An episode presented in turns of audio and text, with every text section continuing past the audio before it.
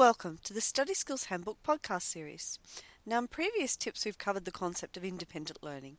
So, in secondary school, if you don't have any specific homework or assessments to work on, you're then expected to spend some time each night on independent learning.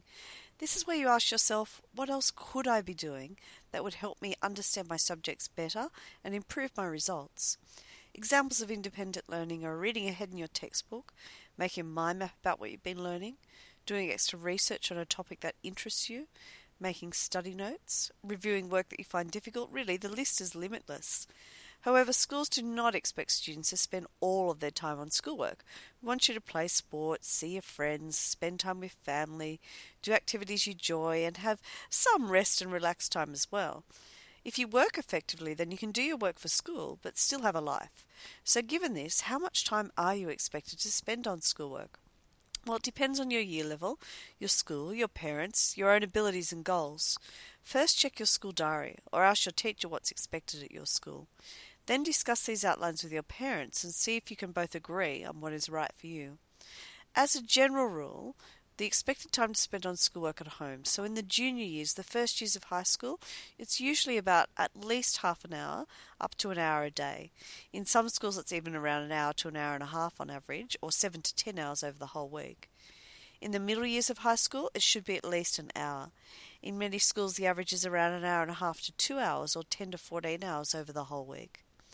In the final years of high school, students do at least an hour and a half to two hours a day, and this will increase as students approach the end of their schooling. Most Year 11 students do 2 to 3 hours a day, which is around 14 to 21 hours over the whole week. And in Year 11, Year 12, sorry, around 3 to 4 hours, so 21 to 28 hours over the whole week. Remember that this is just a guide. Some parents and some schools will expect more or maybe less, so treat these as guidelines. What about the weekend? The amount of time students need to spend on schoolwork on the weekend will depend on their current workload. Most students will need to spend at least the same amount on the weekend on schoolwork as they do during a weeknight. At the same time, it's important not to overdo it. You do need relaxation and time to yourself. It's important to spend time with family and friends and doing things you really enjoy. You also need to ensure you're getting enough sleep, too. So, what's a fair and realistic amount of time each week to spend on your personal activities? Well, there's no easier answer to this one. It depends on how well you use your spare time.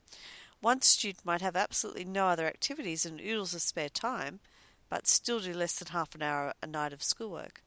Another student might have huge amounts of extracurricular activities, but manage their time really well and easily do an hour and a half as hours of homework and work each day for school.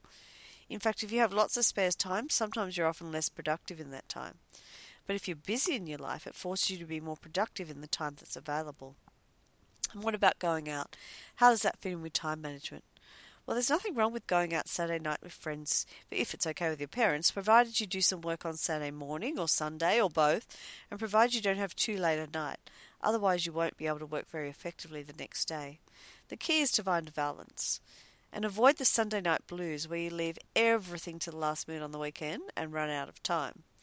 So, all the best with your studies, and please join us again for the next Study Skills Handbook podcast series.